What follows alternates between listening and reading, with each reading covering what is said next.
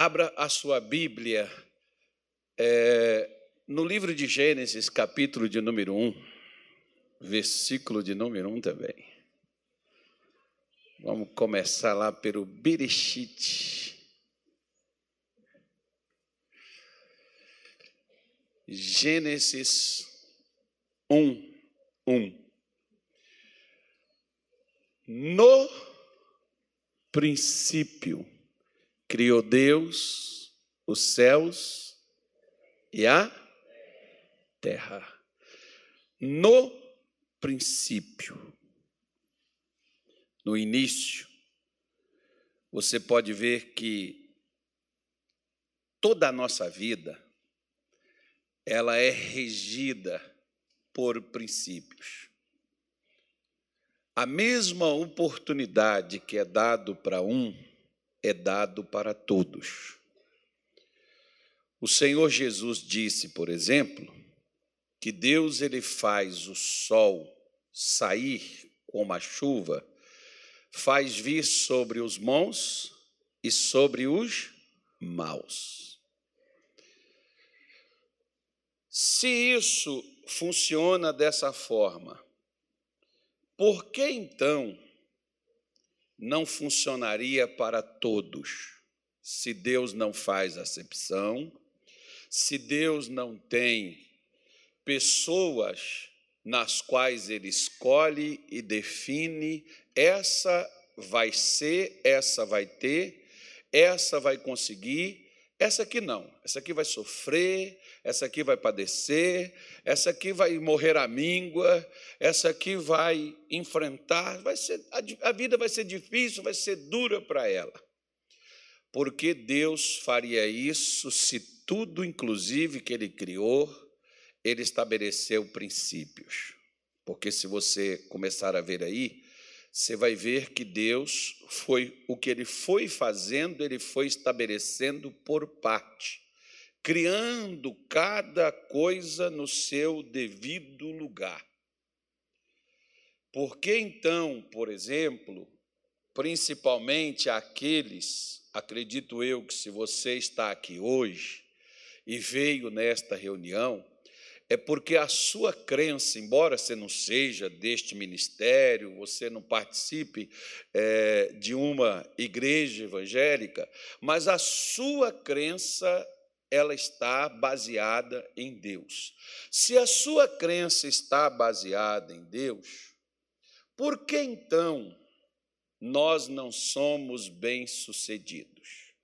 E quando somos bem-sucedidos, por que somos em partes e não num todo? Em parte, em que sentido? Às vezes há pessoas que elas não têm problema na vida sentimental, na vida conjugal. Há pessoas que às vezes não têm problema na vida espiritual. É uma pessoa livre, liberta, é uma pessoa tranquila, uma pessoa que tem paz, mas às vezes está endividada até os olhos. Em determinadas áreas, nossa vida não flui, nossa vida não anda. Embora a gente ora, a gente professa, a gente declara, e, na maior parte, a gente diz assim, está amarrado em nome de Jesus. Eu exijo em nome de Jesus que todo mal saia, não toque, não entre, não pegue. Né? E, às vezes, algumas pessoas elas dizem assim, pastor, eu não consigo entender porque eu sou fiel a Deus, eu sou dizimista, eu sou ofertante, eu sou patrocinador, e eu não consigo entender, eu sou batizado nas águas, eu levanto de madrugada, eu leio minha Bíblia, eu venho para os cultos, eu participo das reuniões, eu sou ativo, como eu conheço muitos irmãos, pastores, obreiros, gente às vezes antigo na igreja, e às vezes a vida da pessoa não sai do lugar. A vida paralisada, estagnada, amarrada. E às vezes alguns dizem assim, eu acho que eu sou muito azarado. Tem alguém aqui que acha assim? Pastor, por quê? Porque eu tento, mas as coisas para mim não funcionam. Eu acho que deve ser um azar. Alguns dizem assim, eu acho que é uma amarração, isso é um demônio.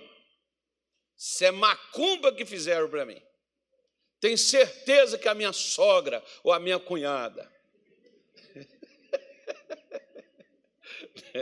Ou então meu vizinho, ou então o concorrente, porque a loja do concorrente está cheia, está bombando, e a minha só tem mosca. E eu não consigo vender, e eu não consigo sucesso na minha condição. Então, deixa eu falar com você acerca de uma coisa. Tudo que Deus criou e tudo que Deus fez, Ele fez por meio de princípios. Eu quero falar alguns, por exemplo, com você, porque às vezes as pessoas imaginam que é só vir para a igreja receber oração, é só vir para a igreja e fazer uma campanha, e a vida delas mudarão da água para o vinho. E às vezes você já fez quantas campanhas que você já fez e sua vida não mudou em nada. Por quê? Porque os princípios que você pratica são os mesmos. Mesmo você fazendo as campanhas, participando das correntes, os princípios não mudam. Você volta para casa e repete as mesmas coisas. A diferença é que você vem na igreja, participa dos cultos, mas o que você está fazendo é o mesmo. Atitudes que, às vezes, você pensa assim, não tem nada a ver. E tem. Sabe por quê? Quer ver uma coisa? Abra sua Bíblia no Evangelho de João, capítulo 6, versículo de número 11, por favor. Vamos ler apenas pouquíssimas palavras aí neste versículo. Para quem não sabe, aí está falando da multiplicação dos pães. Tinha 5.000 pessoas precisando comer e não tinham pães suficientes. O que Jesus fez? A Bíblia diz que os pães que ele tinha, que não era suficiente, o que ele fez? E Jesus tomou os pães e havendo o quê?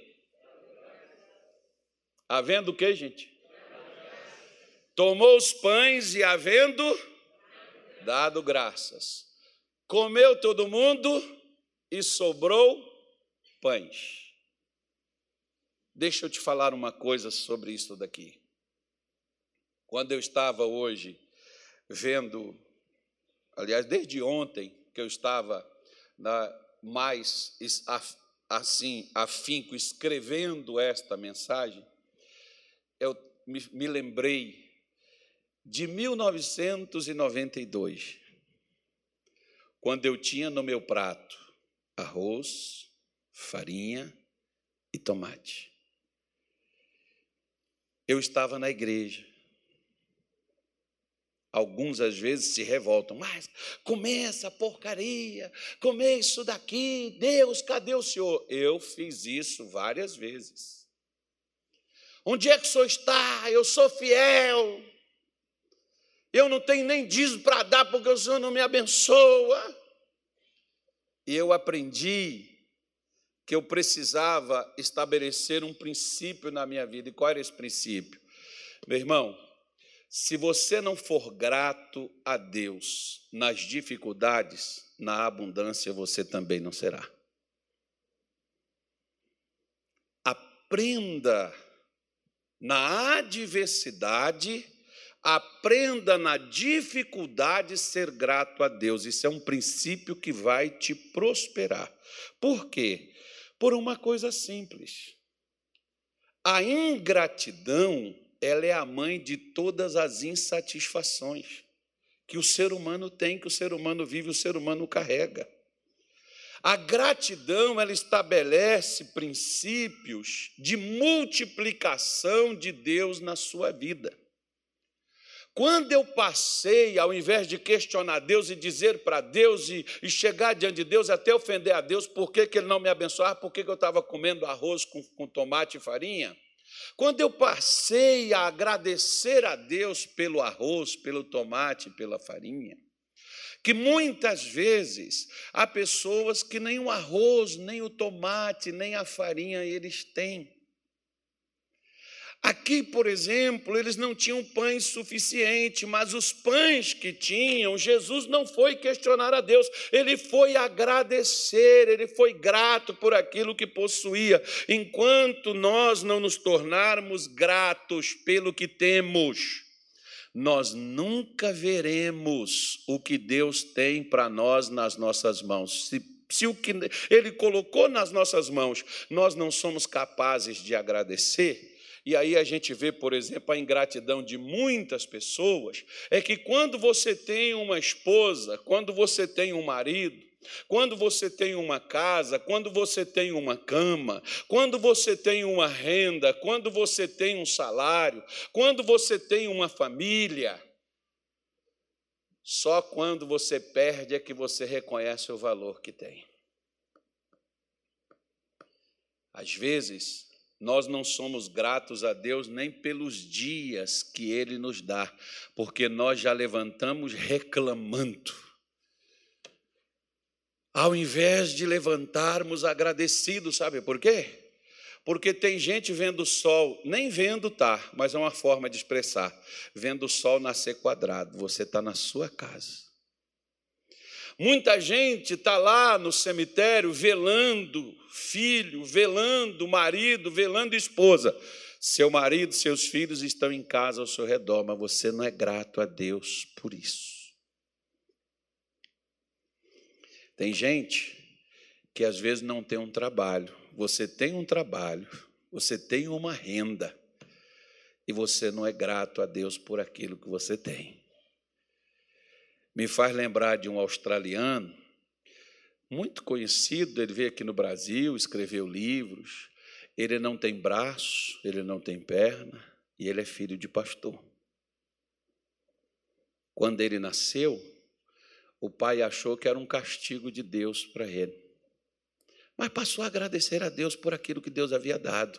Acho que esse menino, por exemplo, esse jovem, esse rapaz, eu acho que ele já ganhou mais almas do que o pai dele, com braço e perna e tudo. Foi muito mais útil. Quando ele passou a agradecer a Deus por ele ter voz, por ele poder se mover, por ele poder, do jeito que ele era, viver e ter vivido. Quando ele aceitou aquilo que ele era, quando você não aceita o que você é um ingrato, porque tem gente que está pior do que você e não está reclamando. E não prospera, nada vai multiplicar na sua vida, nada vai melhorar na sua vida, porque você vai sempre ser azedo. Você sempre vai estar reclamando de tudo e de todo. Mas, pastor, achei que o senhor ia falar com a gente. Onde é que a gente acha um bolo de dinheiro? Pois é, eu estou te falando. Onde é que Jesus achou um bocado de pão aqui? Foi na gratidão, não foi na reclamação. Tinha discípulo falando assim, mas o que é esses pães para tanta gente? Ah, pastor, eu me lembro, por exemplo, que eu trabalhava numa empresa e eu ganhava metade de um colega meu que estava lá. E eu emprestava dinheiro para ele todo mês. Um dia ele parou e me questionou assim, ô Carlão, por que eu ganho mais do que você e você sempre tem dinheiro para me emprestar? Eu falei, rapaz, por uma coisa simples. Eu fui para a igreja, eu aprendi umas coisas e eu coloquei elas na prática.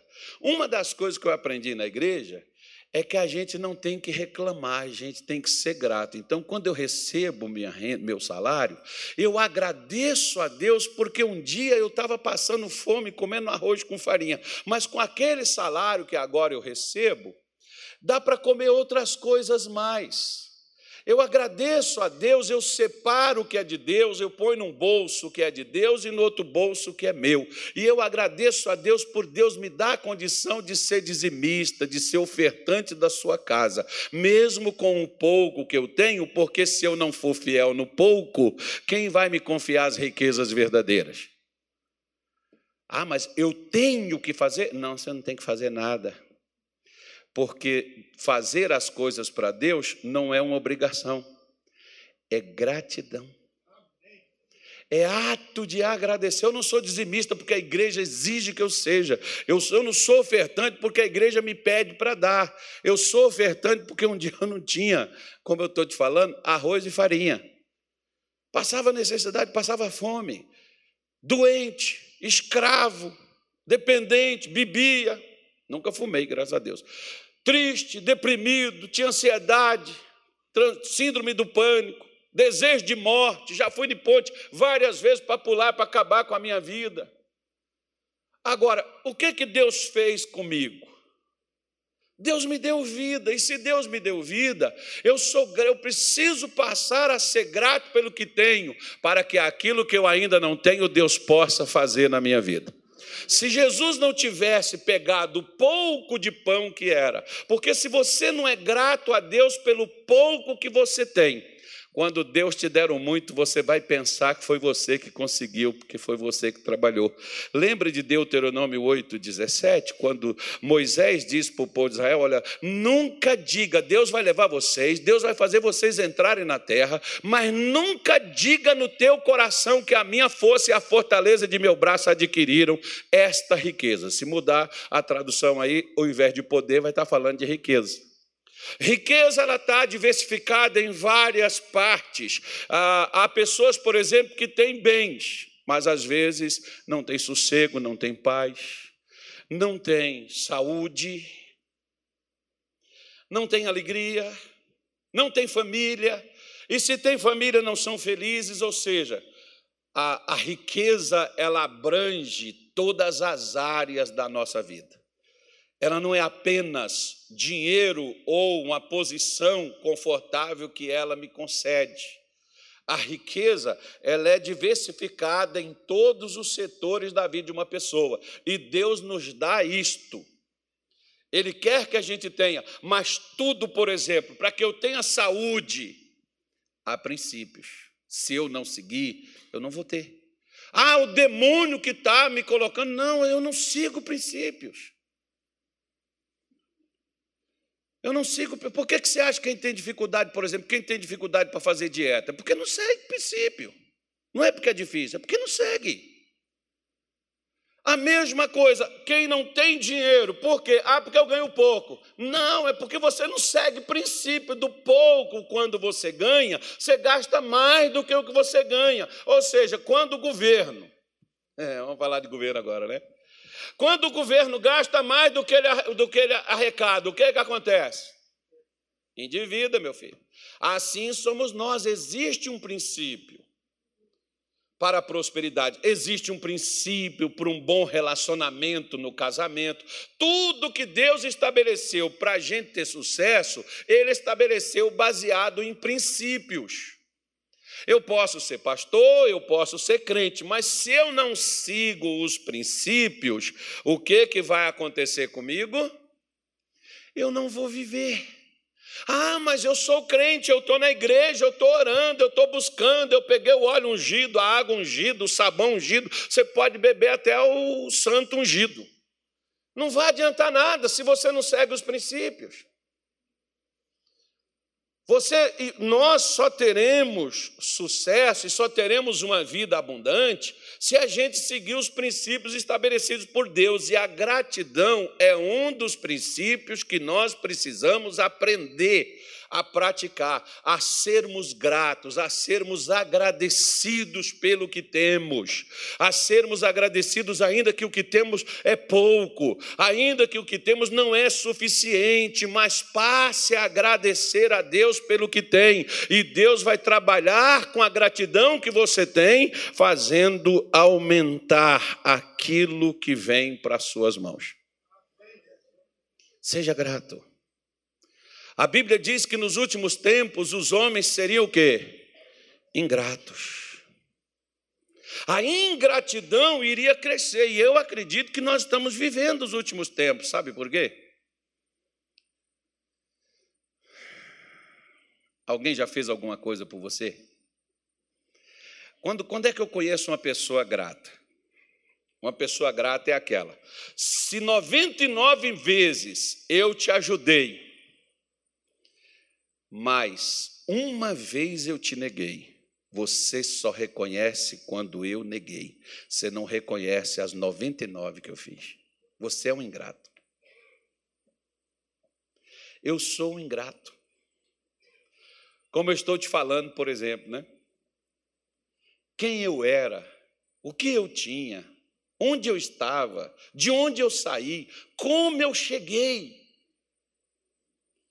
Às vezes tem pessoas que eles não são gratos por terem sido salvos, por terem sido achados, por terem sido transformados, por terem sido abençoados. Eles não são gratos por aquilo que eles têm. Eles são sempre insatisfeitos por aquilo que eles não possuem. E é por isso que eles não vão ter, porque Deus estabeleceu a gratidão como princípio para aumentar. Quando Jesus agradeceu o que era pouco, e agradeceu a Deus o que era pouco, Deus multiplicou. Quando nós somos gratos a Deus, ainda pelo pouco que Ele nos deu, Ele vai aumentar o pouco pelo qual nós somos gratos. Começa a agradecer a Deus. Por exemplo, meu marido não presta, pastor, mas pelo menos você tem um. Tem mulher que está querendo um. Você está casada. Gente, olha, eu conheci uma pessoa, ela tem hoje quase 70 anos. O sonho dela é casar e ela nunca conseguiu casar. E tem pessoas que já casaram várias vezes e nenhum presta. Podia pelo menos lembrar e falar assim: Senhor, eu estava só, pelo menos Ele não me deixa só. Ah, pastor, essa praga desse homem, o senhor não conhece o marido que eu tenho. Mas foi a pessoa que foi lá, que arriscou a vida. Seja grato. Pastor, o senhor não conhece essa mulher. Eu preciso conversar com o senhor depois do culto. Conversa com o pastor Edilson. Conversa comigo, não. O senhor tem que explicar para o senhor ver, pastor, essa mulher é doida. Ô, irmão, tem tanta gente querendo pelo menos uma doidinha e não consegue. E tu tem uma doidinha. Não valoriza a doidinha que tem. Como é que Deus vai te dar uma com juízo? Né? Seja grato. Quer ver? Quando eu fui para a igreja, eu tinha uma bicicleta, uma Monarch 89. Tinha 3 anos de uso. Era o meu veículo de transporte, uma cadeirinha na frente com a minha filha, minha mulher na traseira e eu no meio pedalando. Ali tinha umas coisas boas, irmão. Eu era magrinho.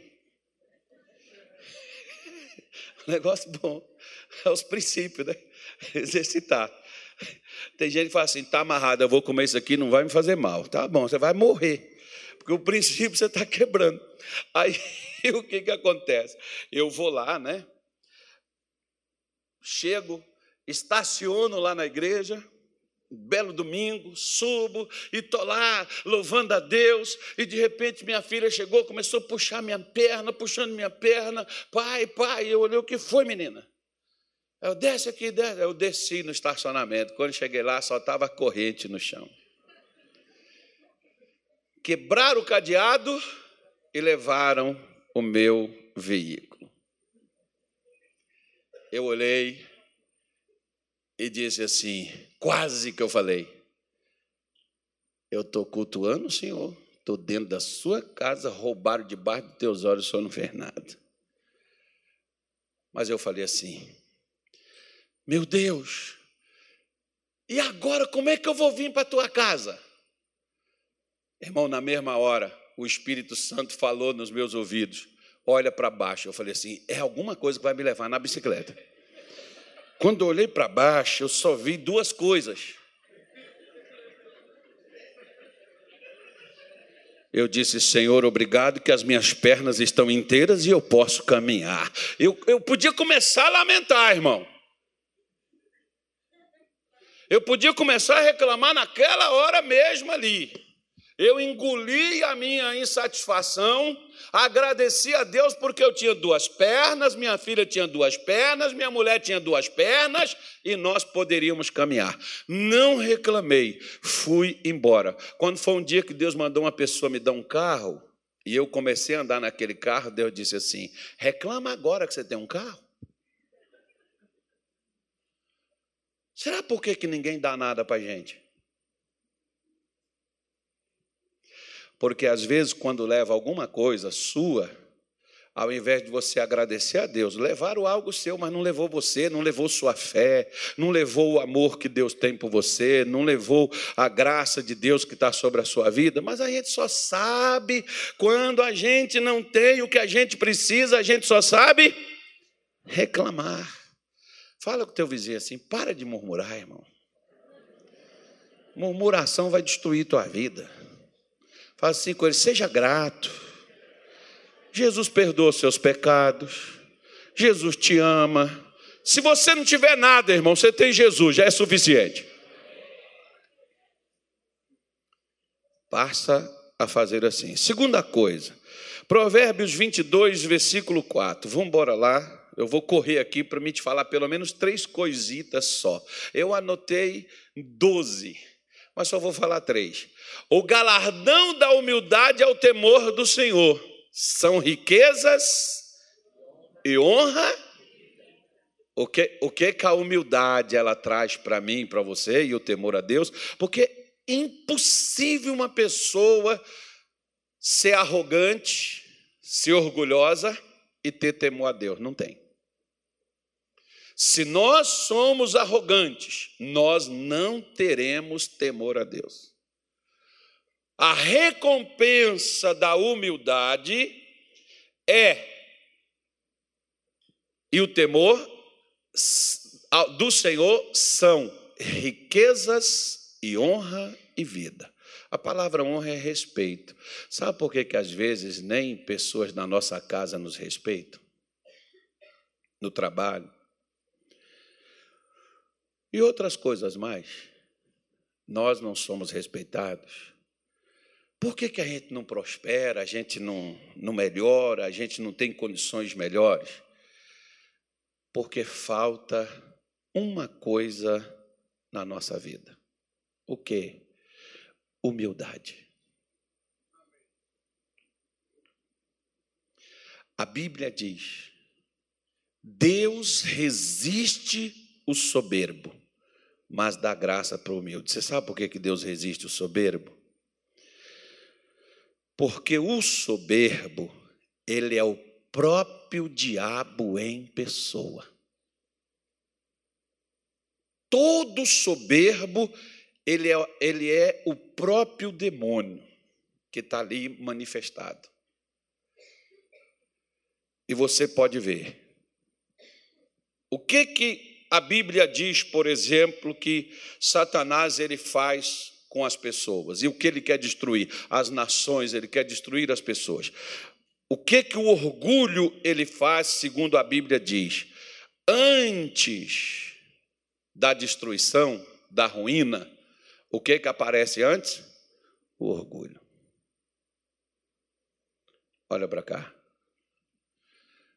Toda vez que você tem uma necessidade e você não pede ajuda, você é orgulhoso. E quando alguém quer te ajudar e você não aceita, você é orgulhoso. Como é que você está de mão dada com o diabo e quer que Deus te socorra? Como é que você quer que Deus te dê as coisas se o diabo já está lá para tomar de você? Você pode ver, por exemplo, que tem pessoas que elas vivem perdendo. Não tem gente que recebe herança e perde tudo que recebeu. Não tem gente que ganhou muito dinheiro. Eu já encontrei muita gente, pastor, eu já ganhei muito dinheiro, mas do dinheiro que ganhou não ficou com nada, porque perdeu tudo. E você sabe por que a pessoa perde? Porque o diabo está lá. Se ele está lá através... Ele está lá através de quê? Feitiço, macumba. Não, ele está lá através do meu orgulho. Do seu orgulho.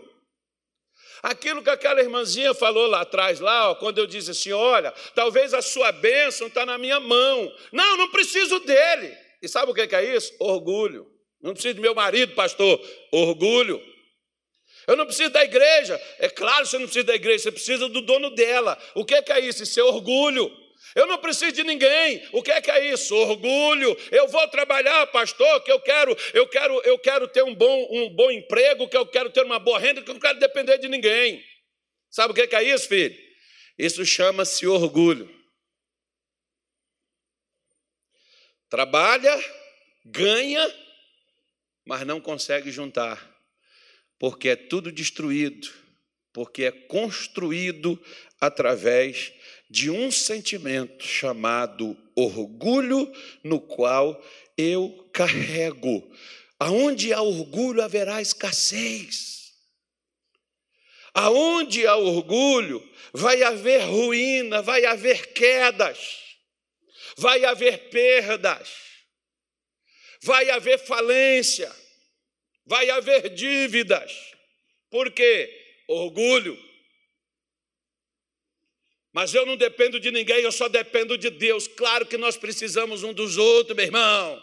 Para com essa coisa. Se eu precisar de você, eu vou te procurar. E todos nós precisamos. Uma hora ou outra a gente vai precisar de uma palavra, de uma oração, a gente vai precisar de uma orientação, de um conselho. Não, mas eu não conto para ninguém da minha vida. Por quê? Você acha que a tua vida é tão bela, tão linda, que tu não pode falar dela, orgulhoso?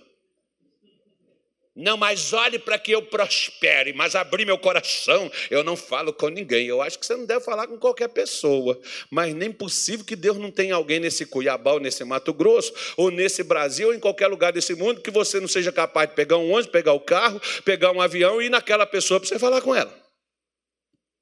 Sabe por quê? Eu vou falar sobre a terceira coisa, para encerrar esse negócio aqui, que esse negócio não está bom, não. Mas... Ô, pastor, eu achei que só ia falar sobre dinheiro. Oh, mas eu estou falando mais dinheiro na tua vida do que isso. Eu não falo, irmão. Né? Então, quando eu tenho o meu próprio orgulho, sabe o que eu vou procurar? Eu vou procurar atalhos. Não, eu vou tentar isso aqui, porque se eu conseguir isso aqui, eu não dependo de ninguém. O que é isso? Não, isso é, pastor, eu estou me esforçando. Não é não, irmão, isso é orgulho. Isso é orgulho. Por exemplo, Ló, ele saiu de perto do seu tio Abraão e foi atacado por um grupo de pessoas destruidoras que levou ele, levou tudo que ele tinha, a família dele, com tudo foi embolado. E quem, quando ficou sabendo, foi lá soltar Ló? Mas ele preferiu ir viver sozinho do que ficar na aba do seu tio. Tem pessoas que, às vezes, eu não quero depender de meu pai. Eu não quero depender... Meu irmão, eu tinha uma coisa comigo. Depender de meu pai não era o problema. Ajudar o meu pai era uma solução. Não é que eu não queria depender dele, eu queria ajudar ele. E como eu tive a oportunidade de ajudar ele quando eu estava perto, e depois, quando eu fui para longe, eu continuei ajudando ele. Ele precisava? Não. Mas eu era grato a Deus pelo pai que eu tive. Continuei ajudando a minha mãe, ajudei até o último dia da vida dela. Coisa que, às vezes, outros irmãos meus pulavam fora, não queria nem saber quando ela precisava de um remédio, precisava de alguma coisa.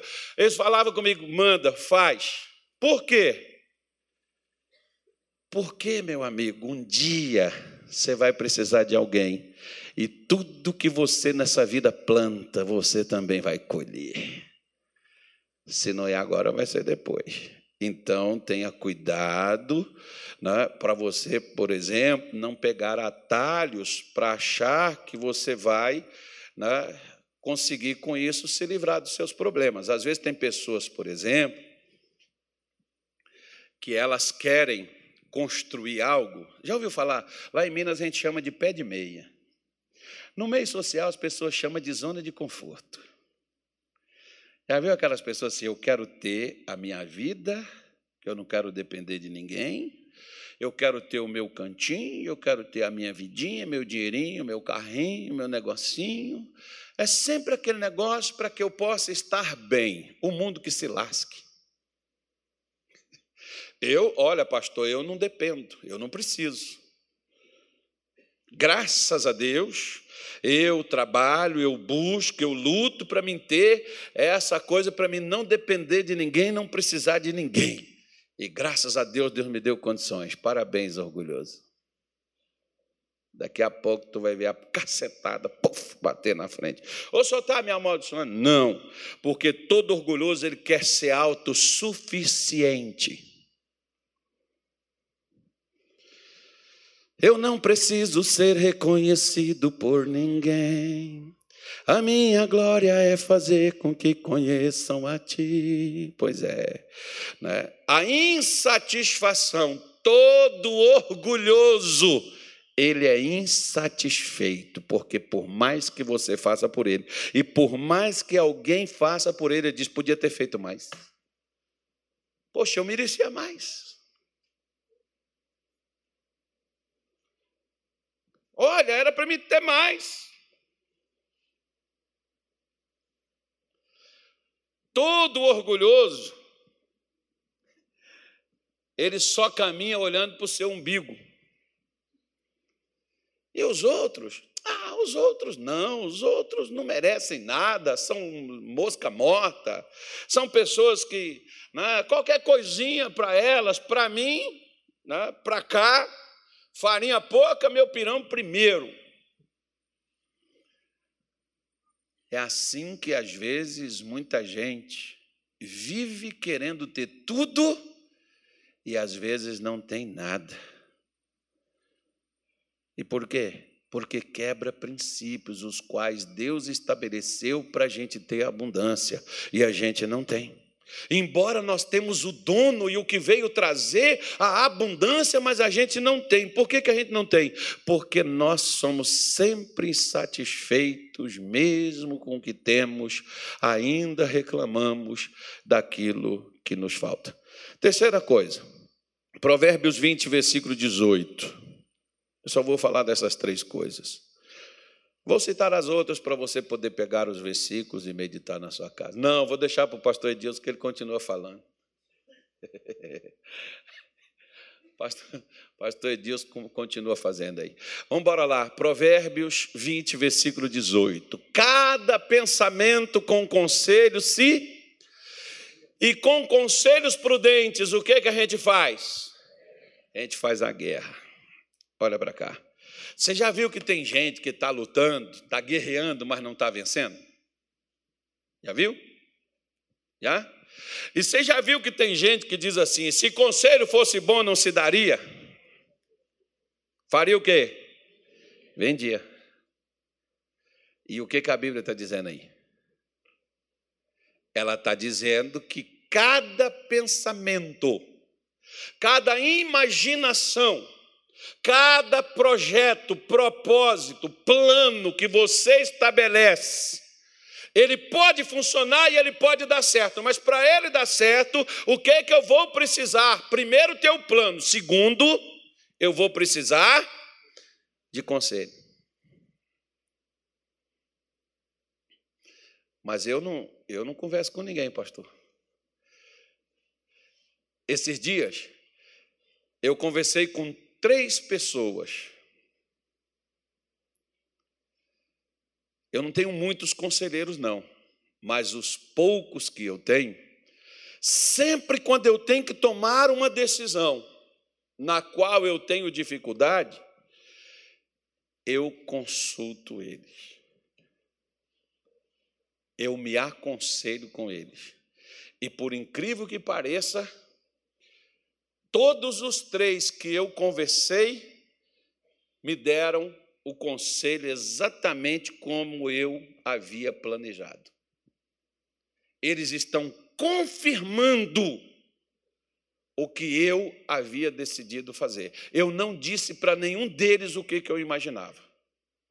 Eu só expliquei a situação e disse assim, como a gente pode resolver isso. E um foi e falou assim, assim, assim, assim, assim, assado. Falei, opa, igualzinho. Me veio no coração de fazer. Falei com o segundo, e não disse para o segundo que eu já tinha falado com o primeiro. Depois falei com o terceiro. Os três foram unânimes em falar da mesma forma comigo.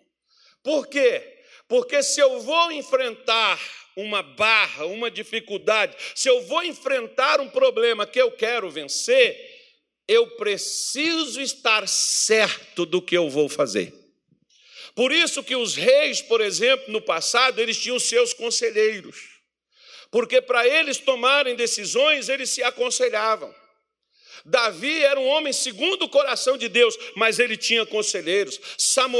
Salomão era o homem mais sábio do mundo, mas mesmo ele sendo sábio, Salomão tinha seus conselheiros no seu reino. Ele se aconselhava com eles para saber se aquilo que ele iria fazer. Todas as vezes que Salomão se aconselhava com eles, ele não fazia besteira. Todas as vezes que ele fez besteira e todas as vezes que eu e você fazemos besteira, é porque a gente fez da nossa própria cabeça e não consultamos a ninguém.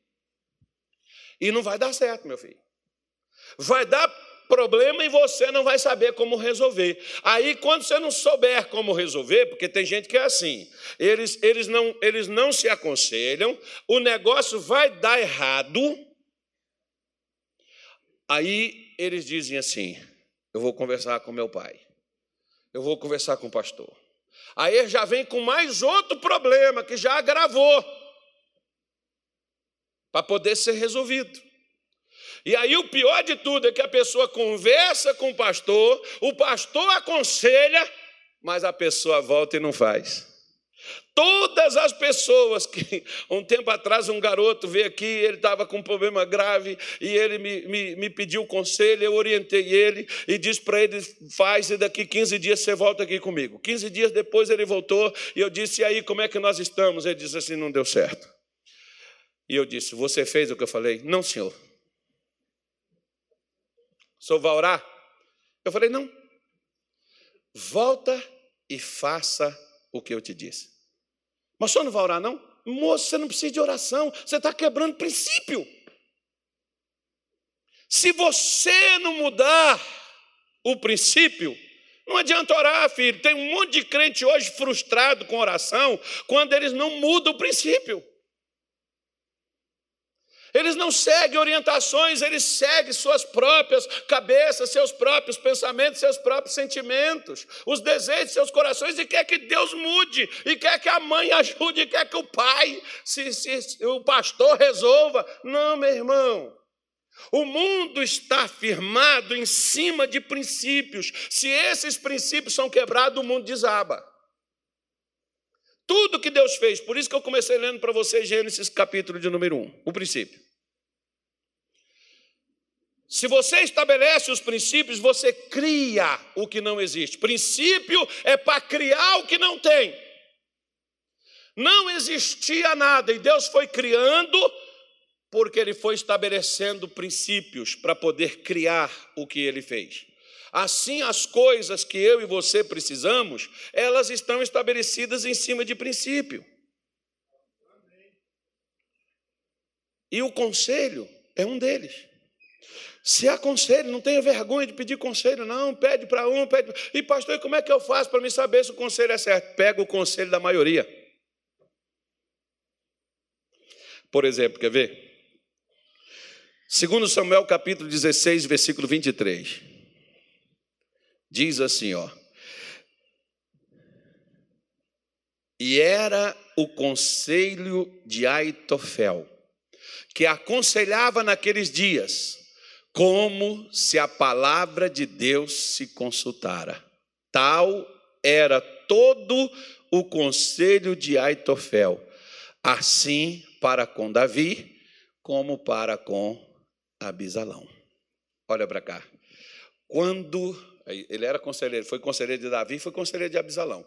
De Abisalão, ele tomou o partido errado, mas o conselho deu certo. Pode olhar lá para você ver. Ele estava com a pessoa errada, mas o conselho deu certo. Ele não deveria ter ido com Abisalão. Mas o conselho que ele deu para Abisalão vencer estava certíssimo. Alguém chegou lá e mudou aquilo dali. Senão, Davi estaria no sal. Mas você pode, o que eu quero te mostrar é que a Bíblia diz que o conselho dele era como se fosse o próprio Deus falando. Às vezes, meu irmão, Deus põe pessoas no meu caminho, no seu caminho, porque aqui eu quero te estabelecer uma coisa. Com quem que você deve se aconselhar? Olha para cá. Eu vou, no final do culto aqui, passar uma dieta para quem quer emagrecer. Quem quer pegar? Vocês riram, é? É os que estão precisando. Então, nesse quesito, meu irmão, eu não sou o cara para aconselhar. O problema é que, às vezes, você está se aconselhando com gente que está pior do que você. Alô? Ah, mas é meu amigo. Querido, pode ser seu pai, pode ser sua mãe, mas se não estiver melhor do que você, não adianta você se aconselhar, você já sabe o seu fim. Não precisa ter revelação nem profecia para saber. É só olhar para quem, por exemplo, tem aquelas mulheres que, às vezes, o marido faz uma traição com elas e elas vão conversar com uma amiga. E muitas amigas dizem assim, você não é de se jogar fora, tem tanto homem aí que ficaria contigo. Devolve esse chifre nele, mulher. Deixa de ser besta, você não está de se jogar fora, não. E tem mulher que ouve.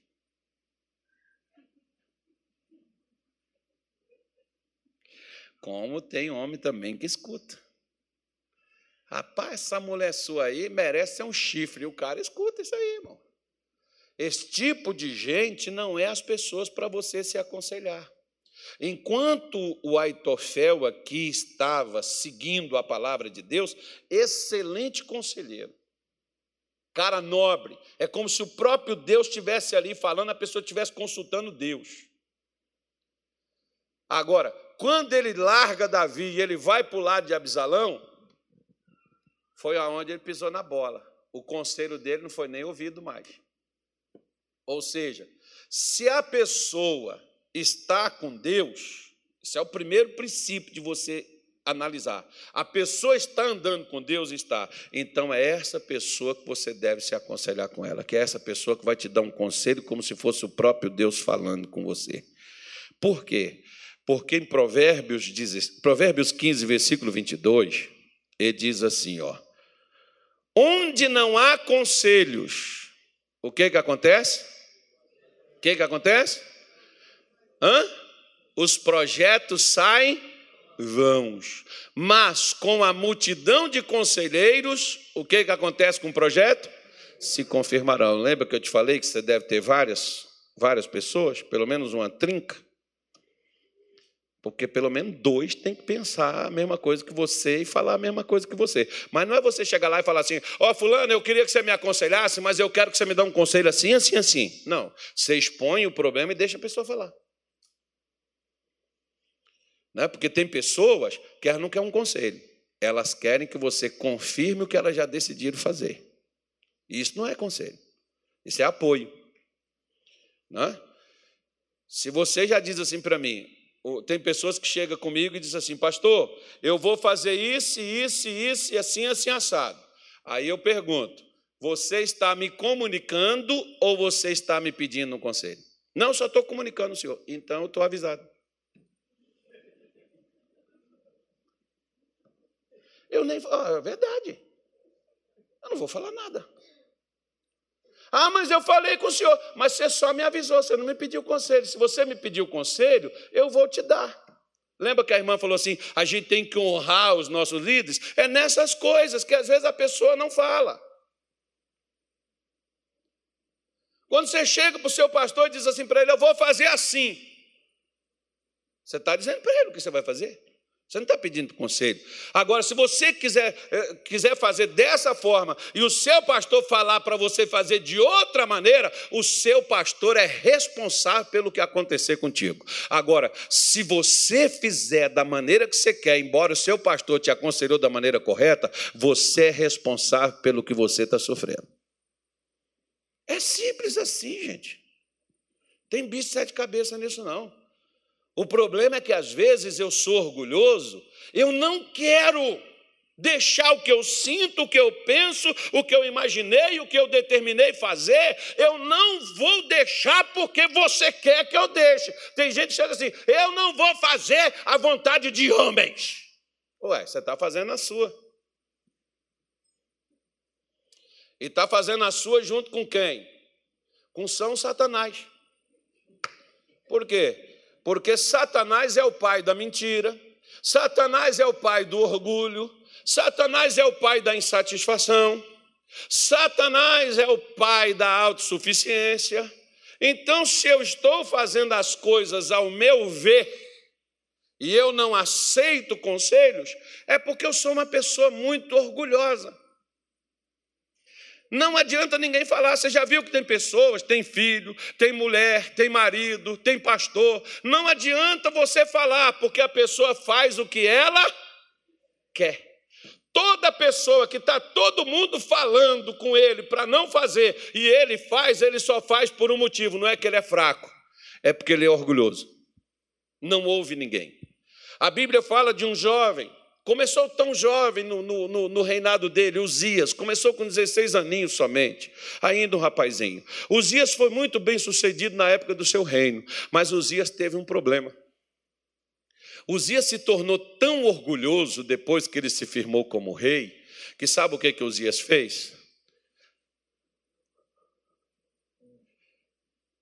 Dezenas de sacerdotes de Deus falando a mesma coisa e dizendo para Uzias não fazer, e Uzias fez. Homens de Deus, se não me engano, acho que foi 80 sacerdotes, falando a mesma coisa, e ele insistiu e fez o que ele queria. Viveu leproso, não pôde nem terminar o seu governo. O filho assumiu no lugar dele.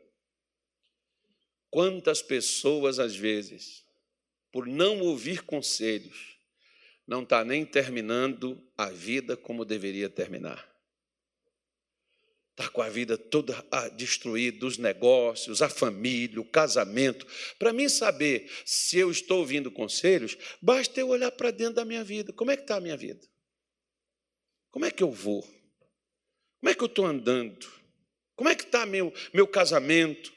Como é que está a minha condição financeira? Como é que está a minha saúde? Porque na área que eu não sigo conselhos, eu não estou bem. Na área que eu não sigo conselhos, eu estou fracassando. Aí, para a gente dar essa desculpa, para a gente não seguir os conselhos, a gente diz assim, mas é muito difícil. Então, é mais fácil viver destruído? É mais fácil ser arruinado e nada dar certo para a gente e a gente viver capengando na vida? Ou é melhor a gente levantar a cabeça e dar a volta por cima? Nós é que decidimos que tipo de vida que nós queremos viver.